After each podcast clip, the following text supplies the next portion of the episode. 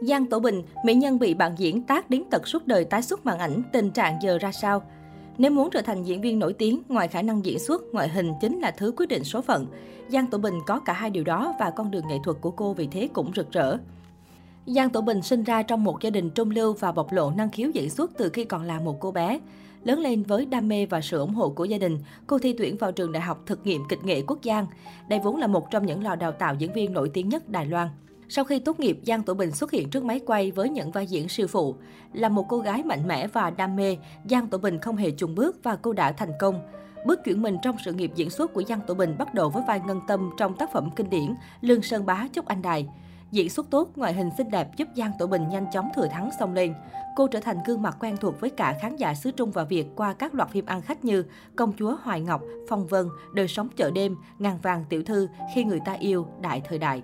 Vai diễn của Giang Tổ Bình khá đa dạng, cô ghi dấu ấn từ những nhân vật hiền lành vui vẻ đến những vai phản diện. Thế nhưng khi sự nghiệp đang lên, Giang Tổ Bình bất ngờ gặp tai nạn trên trường quay bộ phim Yêu Em Vô Điều Kiện.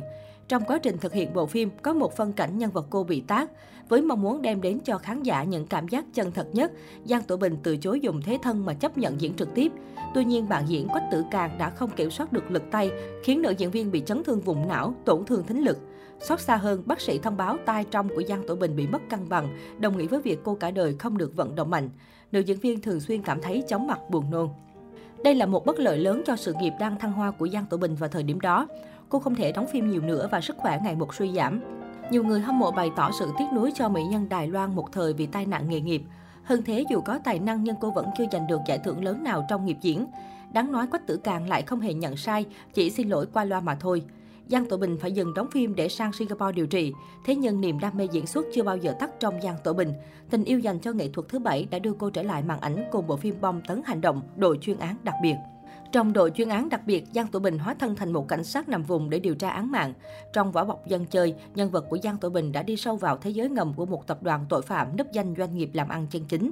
Trong hành trình cùng các đồng nghiệp bóc trần những phi vụ làm ăn phi pháp của tập đoàn này, Giang Tử Bình một lần nữa chứng minh khả năng hóa thân xuất thần của mình.